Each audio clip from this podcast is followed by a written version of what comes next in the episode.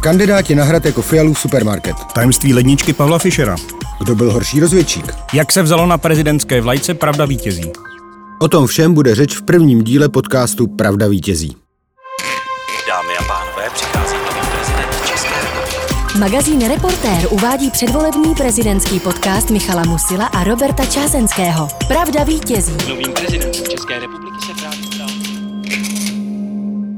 Tento poněkud přidrzlý název jsme si zvolili pro předvolební prezidentský podcast magazínu Reportér, který budeme vydávat každý čtvrtek až do konce ledna.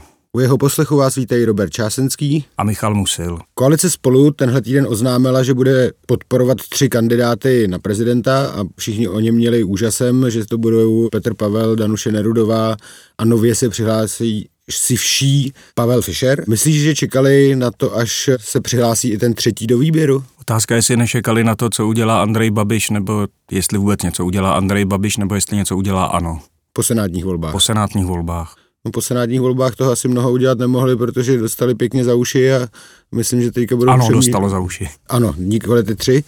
Mně to připadá, že Petr Fiala a koalice spolu zvolili takovou taktiku, jakože každý si u nás může vybrat. Je to trošku jak v McDonaldu. Chcete opravdu jího Havlovce, máte tady Fischera, líbí se vám Čaputová, potře- nebo, nebo chcete ženu za prezidentku, máme tady Nerudovou. Kdybyste chtěli Fešáka, který bude vypadat hezky v každé třídě, tak tady máme Petra Pavla. Takže velevážené obecenstvo, pojďte si vybrat do našeho krámu.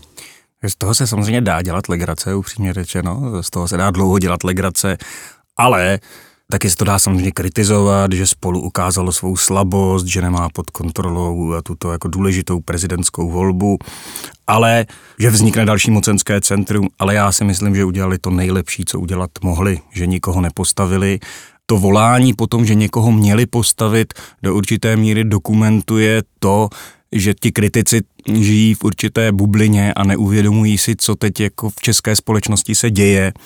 A vlastně i zapomněli na to, proč prohrál Karel Schwarzenberg, nebo si to jako nikdy nepřiznali. Protože Karel Schwarzenberg dosáhl skvělého výsledku v roce 2013 a byl, byl to populární kandidát, ale ten důvod, proč prohrál, na to existují průzkumy, nebyl primárně v tom, co je taková ta legenda, že to byla Kvůli nechutná kampaň a- kvůli sudeťákům, ale prostě proto, že on byl součástí velice nepopulární vlády Petra Nečase, která symbolizovala schudnutí jisté ne nepodstatné části populace. A, a to je prostě fakt. A v tuto chvíli za inflace, za těch stoupajících cen energií by to s nějakým kandidátem koalice spolu dopadlo ne stejně, ale možná ještě hůř, protože teď spolu žádného Karla Schwarzenberga nemá. No tak uh, mohli by si vzpomenout třeba na Přemysla Sobotku, který ještě o pět let eh, dříve dostal 2,26%, skončil poslední a byl to vlastně takový jako velmi smutný závěr jeho jinak pěkné politické kariéry. A vtipné je, pardon, že když se podíváš do archivu, tak přemysla o přemyslu Sobotkovi opravdu si v roce 2012 v prvním roce vážně mysleli, že to je bezvadný kandidát, který má jako relativně velkou šanci. Takhle se o něm psalo, když jsme ještě pracovali v Mladé frontě dnes. Já myslím, že to Petr Fiala a jeho Melody Boys vlastně neudělali úplně špatně, protože Oni neprohrajou, tím, že nemají žádného svého kandidáta, můžou se přihlásit k vítězi, protože kdyby náhodou někdo z těchto těch tří vyhrál, tak eh, můžou říkat, my jsme ho podporovali. Neutratí žádné peníze, protože tím, že to není stranický kandidát, tak mu nemusí platit kampaň. Takže já si takhle nějak představuju, že se jako zadarmo zúčastníš Mejdanu, pokud ten Mejdan bude, a když Mejdan nebude, tak se budeš tvářit, že si jen tak šel náhodou kolem a nemáš s tím nic společného. Takže v tomhle směru bych řekl, že udělali vlastně to asi nejchytřejší, co udělat mohli. Jasně, taky se může stát pořád, že budou plakat nad tím, kdo ten kandidát bude, teoreticky. Může to být prostě někdo, kdo bude ostře proti vládě, což je taky ten argument, že vlastně oni dopustili, že bude na hradě vznikat další mocenské centrum, které nebude spojené s politickými stranami. Ta kritika je samozřejmě jako oprávněná, nebo ten, toto hodnocení, ale problém je v tom, že to, že vznikají mocenská centra na hradě, kromě toho, že to je trochu česká tradice, tak hodně souvisí s tím rozhodnutím, že se prezident volí přímou volbou. Protože kdyby byl nepřímá volba, tak ten prezident by byl z podstaty pravděpodobně spjatější stranou, ano, no, ano, s politickými stranami. Když se podíváme na tohle trio, tak eh, průzkumy eh, jim zatím dávají takové průměrné šance, respektive Petr Pavel má v průzkumech stabilně kolem 20%, Danuše Nerudová v těch posledních měla nějakých 11,5%, Pavel Fischer ještě předtím, než ohlásil kandidaturu, byl na, zhruba na takových 6, 7, 8, záleželo na tom průzkumu od průzkumu. Myslíš, že se může třeba Fischer dotáhnout na ty dva a být jako opravdu relevantní soupeř téhle trojici? No, jak říkal mistr Joda ve hvězdných válkách, budoucnost nejasná je. To podle mě souvisí se strašným množstvím různých faktorů, které se nedoká, nedokážu odhadnout. Je prostě možné, že se třeba jeden z těch kandidátů znemožní, O schopnostech generála Pavla a jeho rozhledu v domácí politice existují důvodné obavy už dlouho, i když je možné, že se teďka trochu vlastně zlepšil v těch posledních, posledních eh, týdnech a měsících. Takže samozřejmě stát se může spousta věcí, taky nevíme, jestli ti, i, i, i ti další kandidáti nemají nějaké kostlivce ve skříni, může se, může se stát všechno. Musím říct, že mě jedna věc pobavila na ohlášení kandidatury Pavla Fischera. Já jsem s ním v lednu, stejně jako s těmi ostatními kandidáty na hrad eh, mluvil, protože začínal ten volební rok. A on mi tehdy říkal, že před těmi pěti lety vlastně ohlásil tu kandidaturu pozdě tak eh, letos se zlepšil o dva dny, zatímco v roce 2017 ohlásil 5. října, tak letos ji ohlásil už 3. října, tak uvidíme, jestli ty dva dny udělají nějaký podstatný rozdíl ve výsledku. Minule, pravda, i s tou pozdní kandidaturou eh, dostal 10,5%, takže dobrý. Ale já jsem si tak představil, jak eh, vypadá první říjnová neděle každých pět let u Fischerů, že se zřejmě kouknou na ledničku a řeknou si, tam vidí nápis kandidatura na prezidenta a řeknou si, táto, tak jdeme letos do toho a, a tak si řekli, tak jdeme. A kdyby nebyl zvolen, kolik bude za pět let? To nevím, ale myslím si, že mu rozhodně bude méně, než bylo Miloši Zemanovi, když kandidoval po druhé na hrad, takže když tak může eh, v roce 2000 27, eh, to posunu zase o další dva dny a ohlásit to už 1. října, tak už, a pak už to musí určitě vít. Hmm. Bylo docela zajímavé, že hned, hned jak se objevili eh, ti tři kandidáti, tak se do nich pustil Andrej Babiš. Ano, ten jeho tweetek jako vlastně, to je fascinující forma babišismu, bych řekl. Kandidát pěti koalice na prezidenta nemají moc co nabídnout. Podpoří bývalého komunistického rozvědčíka řízeného zbrojařským lobbystou, pána, co by diskriminoval homosexuály a nevýraznou dámu bez jasného názoru na cokoliv důležitého. Omlouvám se, že jsem to neřekl dikcí Andreje Babiše, ale jenom jsem přečetl ten tweet. Ta reakce je fascinující v mnoha ohledech, nebo no, ve více ohledech. Mě teda první, co mě zaujalo, je mezirozvědčický kádrování. Jakože rozvědčík vojenský byl zřejmě špatně, zatímco já, rozvědčík civilní, jsem eh, úplně OK. Ale to je jenom tvůj pohled, musíš si uvědomit, že Andrej Babiš se dodnes tvrdí, že on žádným rozvědčíkem nebyl, že to je celé velice jako komplikovaná účelovka bývalých bezpečnostních struktur, že on nic nepodepsal, nikdy ni, ni, na nikoho Jasně. neudával. Novinárně u, u obuvníka se vyskytnul úplně náhodou samozřejmě. A, a Julius Schumann... Ano, v eh, Maroku na nikoho nehlásil samozřejmě. A diplomatický pas eh, měl pravděpodobně takže, v kapse, protože takže, tam strčila maminka stejně jako přihlášku do komunistické strany. Ano, a on ti na to řekne, že prostě on jako vlastně, to, ne, že vůbec nechápe, co mu vytýkáš, protože on nebyl žádným rozvědčíkem rozvědčíkem, zatímco generál Pavel byl rozvědčíkem. A ten taky tvrdí, že nebyl rozvědčíkem taky. Generál Pavel tvrdí, že nějakým tím kurzem prošel a že to byl kurz, jestli to chápu správně, jak nedělat rozvědčíka, ale jak se pohybovat v diplomatických kruzích a hlásit. Popravdě, samozřejmě ale neříká rozhodně, že by se nestala ta, nebo jádro té věci. Ten, ten spor je mnohem víc o interpretaci, jestli to znamená, že byl rozvědčíkem nebo špionem, nebo na co vlastně ten kurz byl. Zatímco Andrej Babiš tvrdí přece, že nic jako, že vůbec nic nepodepsal a vůbec a že to je celé prostě rozsáhlé spiknutí téměř jako celoevropského, neli až jako planetárního, planetárního rozměru. Pravděpodobně ten mistr Joda, který ho si citoval, tam v tom taky hrál nějakou roli. Bez pochyby. No, druhá část eh, toho tweetu se týká Pavla Fischera a jeho postoje k homosexuálům. Pravdou je, že před eh, pěti lety v katolickém domě v Blansku se teda pustil na, z mého pohledu, poměrně ano. dost tenký let. Eh, co on to vlastně tehdy prohlásil? On tehdy prohlásil, že jako prezident bych nemohl jmenovat pedofila nebo homosexuála, který žije v partnerství nebo lesbu v dobré víře, aby to bylo vyrovnané, tak takového člověka bych tam nikdy nejmenoval, právě protože ústavní soud je poslední instancí, která o těchto věcech bude rozhodovat. A těmito věcmi on myslel, myslel tehdejší rozhodnutí ústavního soudu, kde si právě stěžoval na soudkyni Kateřinu Šimáčkovou ve věci homosexuálního páru. Tohle byl ten, ten důvod proč on to řekl. Dvě věci k tomu řeknu. První je, že vlastně jenom mírně vtipné, že zrovna Andrej Babiš tohleto téma sám vytahuje, protože Andrej Babiš kdyby byl opravdová levicová, eh, nebo šéf opravdové levicové strany, tak by podporoval manželství homosexuálů, protože to je normální eh, jako téma, ale on ho nepodporuje, protože po mém soudu má spočítáno, že existuje nějaká ne, ne většina, ale část jeho starších voličů, která je jeho základna, které by se to nelíbilo. Nebo nemám proto žádné jiné vysvětlení. A vždycky, když prostě přišla otázka přijme, otázka, tedy otázka manželství homosexuálů, tak on to vždycky jakoby neřekl, že je proti tomu, ale taky neřekl jasně, že je proti, že je pro a aby proto ten Protože, klub hlasoval. Protože jeho strana je pro. A dokonce si myslím, že jo, a dokonce si myslím, že Alena Šilerová teď eh, snad jako spolu podepsala návrh ústavního zákona, že manželství je pouze mezi mužem a ženou.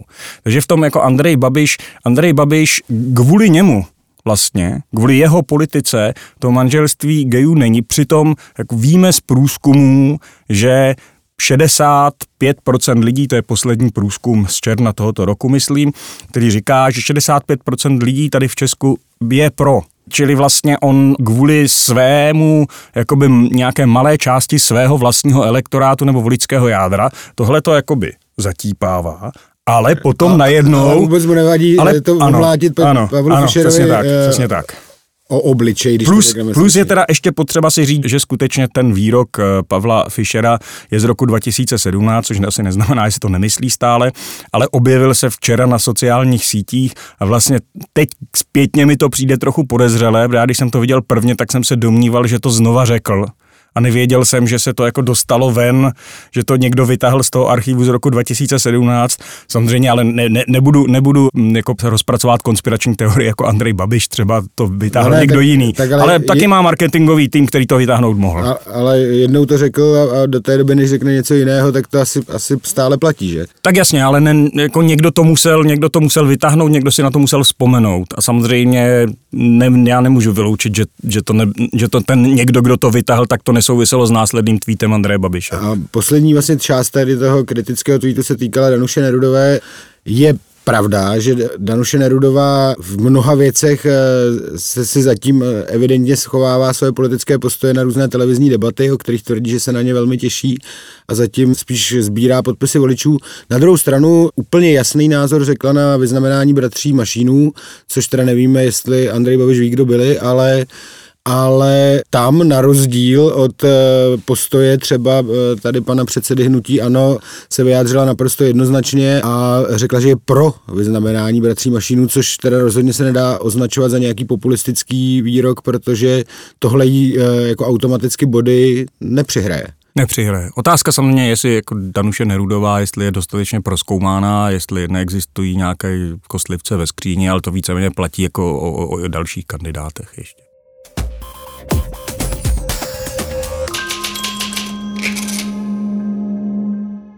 Další z aktualit, která se vlastně odehrála teď v posledních dnech, eh, nebo stále se odehrává, protože to je probíhající je soud eh, v kauze Čapí hnízdo. Pokud si tady stručně řekneme, jak se to vyvíjí, řekl bych, že to není úplně místo, kde by Andrej Babiš teď vyhrával. Myslím si, že nevyhrává a myslím si, že ho to, eh, že, že ho to začíná čím dál tím víc zlobit tohle. Je to samozřejmě odhad.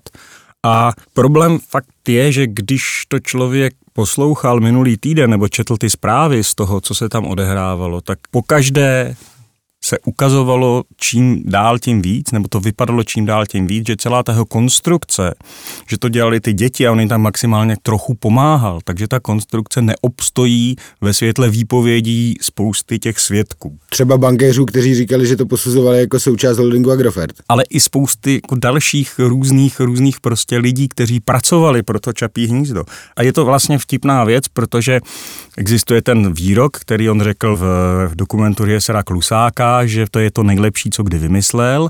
A teď u toho soudu, když se ho na to ptal, soudce Šot, tak on Klusáka, jak to tak obvykle dělá, tak ho vlastně pohnojil a řekl, že to je, že to je hrozné a že on podvedl lidi, obelhal lidi, myslím, ale podle mě se ukazuje, že Andrej Babiš v tom jel a že ten výrok, který, pan, který byl v tom dokumentu Riesera Klusáka, tak odpovídá víc realitě, než celá jako jeho Babišova konstrukce.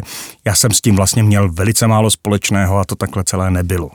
No ale jednu výhodu, myslím, eh, na tom současném procesu může vidět, protože tím, že se nedostala Jana Naďová do Senátu, tak jsou tam pořád dva, spoluobvinění není na to sám, takže eh, ve dvou se to lépe táhne. On se teda hodně snažil na Jihlavsku, aby Jana Naďová, jeho spoluobviněná, aby eh, porazila Miloše Vystrčila. Podařil se jim tou kampaní tam dostat neuvěřitelné množství voličů, skoro 40%, což je na druhé kolo senátních voleb úplně jako fantastické číslo ale nedopadlo to. Nepomohl koncert Bohuše Matuše, nepomohlo rozdávání Vysočiny, tedy salámu Vysočina eh, voličům, předvolební guláš taky nic. Já myslím, že musí být zklamaný. To určitě je zklamaný. Ale jenom se chci zeptat, teda takhle, já vím, co na to odpovíš, protože ty jsi mi to říkal, já jsem tě pak vykradl v nějakém textu, ale proč on vlastně podle tebe tu Janu Naďovou tam vůbec dál do toho senátního obvodu a proč ji tak podporoval. Protože ta obvyklá úvaha byla, na které něco je, že by se tím ten soud minimálně spozdil, protože by senát musel znovu jednat, nebo ne znovu, musel by jednat o, o jejím vydání k jako k tomu soudu, jakoby o zbavení imunity. Já myslím ale, že tam byla ještě, byl ještě jeden důvod, nebo dva dokonce, ale ten jeden je podle mě eh, na bíledni. On se z toho snažil udělat jako lidový soud eh, nad kauzou Čapí hnízdo. A pokud by Jana Naďová uspěla, získala by 50 a více procent, tak by mohl chodit a všude by říkal, lidi to nezajímá, vidíte, že to je eh, spiknutí polistopadového kartelu. A, a ano, myslíš Kluse, Kolera a Kalouska, což je jeho výrok teď geniální. Třeba, ale to by se mu hrozně hodilo, protože pak by to mohl být jako bezvadný argument eh, do i případné prezidentské kandidatury. Určitě by to byl velmi dobrý argument eh, celkové veřejné debatě, takže tohle by bylo fajn, kdyby přitom ještě se mu podařilo odstranit vlastně z cesty jednoho z nejznámějších a, nejvýraznějších politiků eh, ODS Miloše Vystrčila, tak to by byl takový bonus navíc. Takže když teď je řada lidí překvapených, proč investoval tolik energie, peněz a všeho do hlavy, já myslím, že je to jasný. Jediná nevýhoda je, že to prostě nevyšlo. Ty výsledky těch senátních voleb on teda zjevně nese velmi těžko. A otázka je, jestli, jestli už třeba to není tak, že ve skutečnosti se dříve rozhodl, že nakonec kandidovat nebude, jestli to už není otázka stará několik týdnů, ale pokud on byl v nebo je stále v tom procesu zvažování, tak mu tohle to nepomohlo, protože on je velmi, se ví, velmi jakoby závislý na tom, že vyhrává, ve chvíli, kdy nevyhrává, tak z toho začne vinit jiné lidi nebo začne tvrdit, že ve skutečnosti on vyhrál a jenom prostě zlovolný politický kartel tvrdí, že prohrál, protože to, co předváděl eh, na Twitteru, kdy, kdy teda samozřejmě ne on, ale jeho marketingový tým tam pod tlakem pral různé statistiky, jak vlastně jako to není tak, jak to vypadá a ve skutečnosti pravda je někde jinde a to a pravda vítězí. Jak, ano, jak pravda známe. vítězí, pravda vítězí, pravda je někde jinde, politický kartel lže tak eh, je vidět, že, ho to, že, ho, že se ho to dotklo a určitě to muselo jeho úvahy, říkám, pokud už se nerozhodl dřív, tak to muselo jeho úvahy o případné prezidentské kandidatuře evidentně ovlivnit. A to je vlastně jedna z klíčových otázek eh, teď nadcházející prezidentské volby, jestli bude nebo nebude kandidovat Andrej Babiš, protože to bude měnit eh, celou tu mapu těch případných kandidátů.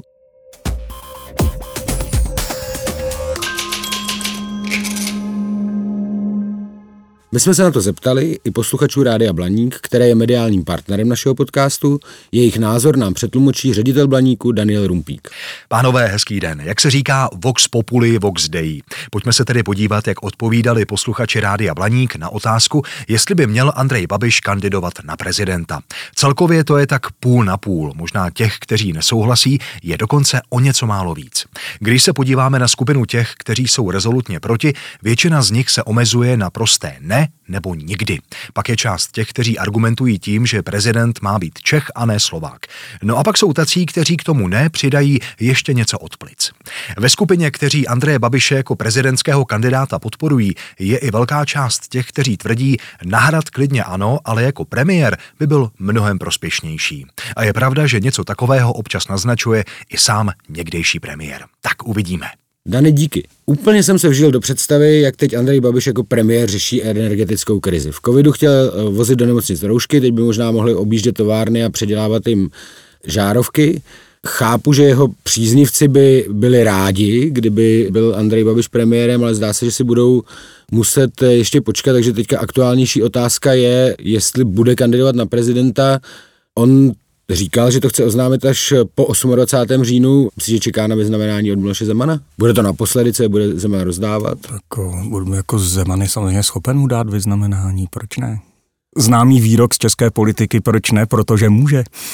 Já úplně vidím toho Vráťu Mináře, jak eh, tam jde po tom španělském sále s tím, s tím polštářkem, s těmi vyznamenáními a, a teďka čte tím hlasem za zásluhy o stát v oblasti ekonomické Andrej Babiš. Mohlo by to být, ne? Třeba ano, dluhopisy, reklama ano, na čapáku. Ano.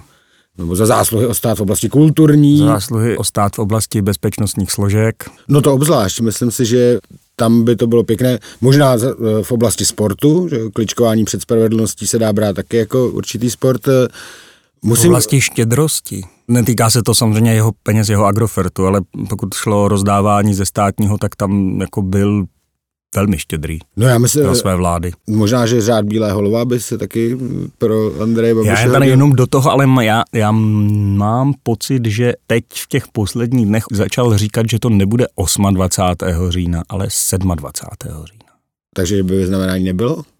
Nebo naopak? Nebo naopak. Kandidovat nechci, ale... Kandidovat nechci, ale zítra, ano, ale, ale jdu nahrát, ale jdu nahrát pro medaily. Pro medaily. Jako takhle, určitě jakoby náplas na jeho bolístky teď, které utrpí u soudu a v těch, v tom druhém kole senátních voleb, tak by to samozřejmě jako mohlo být. Jeho ego by to možná ocenilo. Nicméně, abychom si nedělali z toho legraci, on by potřeboval na hradě svého člověka, protože minimálně kvůli těm jeho trestně právním a soudním problémům Miloš Zeman už mu pomoci nestihne, protože aby mu dal abolici, která by přerušila ten soud třeba, nebo případné stíhání za reklamní větev jeho čapího hnízda, tak na to je potřeboval kontrasignaci předsedy vlády nebo pověřeného ministra a neumím si představit, jak Petr Fiala podepisuje abolici Andreje Babiše. Miloš Zeman by mu mohl dát milost. Nebo ale to... Pavel Blažek, podle mě je tam i pově... není tam i pověřený člen vlády. Myslím, ale musel by Petr Fiala pověřit, pověřit Pavla ano, Blažka, ano, ano, podepiš ano, Andrejovi abolici. Ano a aby mohl dostat milost, což by mu mohl dát Miloš Zeman eh, jako solo, bez eh, nějakého spolupodpisu, tak by ale musel být pravomocně odsouzený. A to se evidentně nestihne, protože i kdyby ten soud dopadl v první instanci, tak neproběhnou ty další. Takže Andrej Babišovi by se mimořádně hodilo, aby na hradě byl buď on, nebo někdo z jeho lidí. My si příští týden eh, rozebereme, kteří Babišovi lidé by mohli nastoupit na hrad, protože se nabízejí různé možnosti. Řekl bych eh, kandidátka z Malhostovic, Elena Šilerová, eh, univerzální kandidát na všechno Karel Havlíček, možná Martin Stropnický, určitě nás napadnou ještě další jména.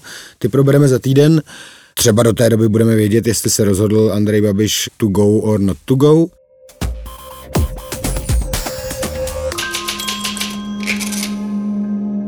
Teď bychom ale se ještě mohli vrátit k jedné věci a my už jsme tady to, to slovní spojení zmínili dvakrát. Pravda vítězí, dali jsme se i do názvu našeho podcastu. No, no. je to nápis... Chtěl říct jenom, že ty si tam na začátku říkal, že to je trochu drzé, ale ve skutečnosti tohleto drzé heslo eh, je na naší prezidentské standardě, takže vlastně co je na tom drzého? Od, od kdy tam je? Je tam od uh, začátku první Československé republiky a to heslo vlastně je tak jako už se to jako stává v historii, tak má poměrně jako komplikovaný vývoj, ale to klíčové, ale jak se to opět stává v historii, tak do toho si vlastně to 20. století a ti tvůrci Československé republiky, on to nebyl přímo Masaryk, ale byl, byl to někdo jiný, tak si do toho vkládali něco, vlastně nebyli to jenom tvůrci Československé republiky, ale i lidé, co zakládali nebo kteří se podíleli na formování moderního českého národa, tak si do toho vložili něco, co tam tak úplně nebylo. A to původně znělo pravda boží vítězí.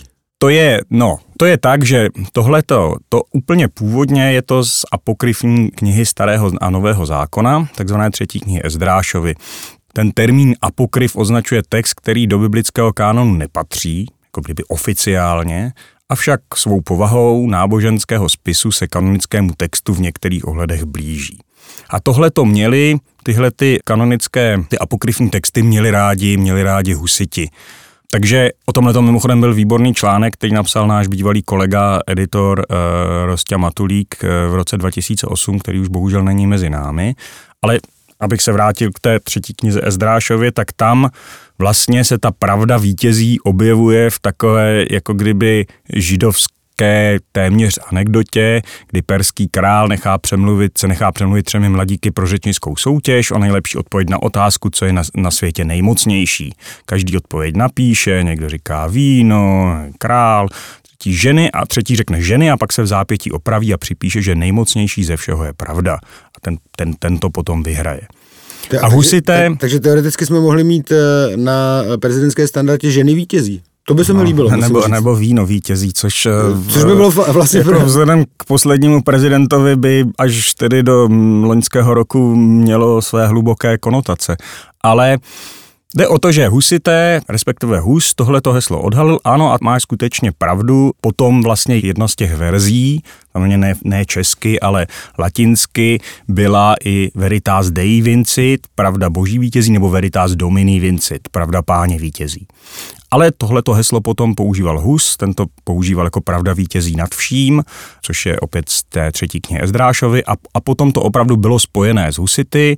A bylo to spojené s Husity i, i dokonce byly kolem toho, byly kolem toho různé skandály s katolíky. A, a vlastně ten poslední, to poslední bylo, když to nová katolická moc po Bílé hoře potom sundala z Týnského chrámu. A pak se na tohleto heslo vlastně Na 300 let zapomnělo. na dlouhou dobu zapomnělo, jenomže pak přišlo obrození a formování moderního českého národa a toto heslo bylo znovu objeveno stejně jako byli znovu objeveni husiti a opravdu musím říct znovu objeveni, respektive byl objeven mýtus o nich protože to 19. století k těm husitům přistupovalo tak, jako že to byli takový hrozně prima chlapíci, co bojovali prostě proti tomu zlu a byli to takový fajn lidi a vlastně to byli takový první demokrati a republikáni. Ne, a, a potom, pozor, ale e, protože heslo Pravda vítězí, když se dostaneme do aktuálnější e, doby, tak e, bylo na prezidentské standardě i za komunistů a e, ty naopak měli husity za první komunisty, takže tak jako pravda vítězí se hodila vždycky, tak i ty husiti se v zásadě hodí vždycky. Dneska se jimi rádi od, ohánějí různí národovci, takže eh, husiti byli první demokrati, první komunisti, první národovci, ale pravda vítězí to máme pořád. Byl tam jeden okamžik, eh, jestli se nepletu, kdy jsme to měli dokonce ve dvou, ve dvou jazycích. Na Ano, přesně tak. Přesně tak. Bylo to krátce po pádu komunismu, to bylo na jedné straně bylo pravda vítězí a na druhé straně bylo pravda vítězí, což zpívá tu blatanka. Potom to kvůli těm už vznikajícím československým problémům před rozdělením začátkem 90. let tam bylo latinsky, veritas vincit a pak e, bylo Československo rozděleno, rozpadlo se a opět se tam vrátilo to české, české pravda vítězí. No ale co všechno tahle, tenhle ten příběh ukazuje, jak si do toho každý vkládal toto svoje, tak prostě ukazuje to, že tohleto heslo je vyprázdněné. A teď z toho článku, o kterém jsem mluvil, tak bych ocitoval historika Petra Černeje. On říká, od 19. století je toto heslo vyprázdněné, se zhroucením ideje Boha ztratilo smysl, je to anachronismus, nějaký čas se sice udržela sekularizovaná verze, ale duchovní obsah hesla se zcela vytratil. Navíc je příliš široké, všeříkající, vševyjadřující a teď to klíčové, do takové pravdy si každý promítne tu svou. A já myslím, že to je ale úplně ideální, protože kterýkoliv z kandidátů na prezidenta se určitě může podepsat pod heslo Pravda vítězí. My jsme rádi, že pokud eh, zůstane název našeho pořadu na eh, prezidentské standardě i dále eh, v české verzi. A Budeme i nadále v příštích dílech se zabývat nejen prezidentskými kandidáty, ale také různými okolnostmi, které s úřadem prezidenta souvisí. Nicméně, co chci říct, těžko se dá divit ze, ze znalostí kořenů toho hesla Pravda vítězí, proč se na hradě přistupuje k pravdě už dlouho tak kreativně. Tak a to bylo pro dnešek eh, asi všechno. Děkujeme vám za pozornost a těšíme se na vaše ohlasy, připomínky a třeba i nadávky. Pište nám na mail pravda vítězí zavináč reportermagazín.cz Od mikrofonu se s vámi loučí Michal Musil. A Robert Čásenský. Pravda vítězí. Předvolební prezidentský podcast magazínu Reportér. www.reportermagazín.cz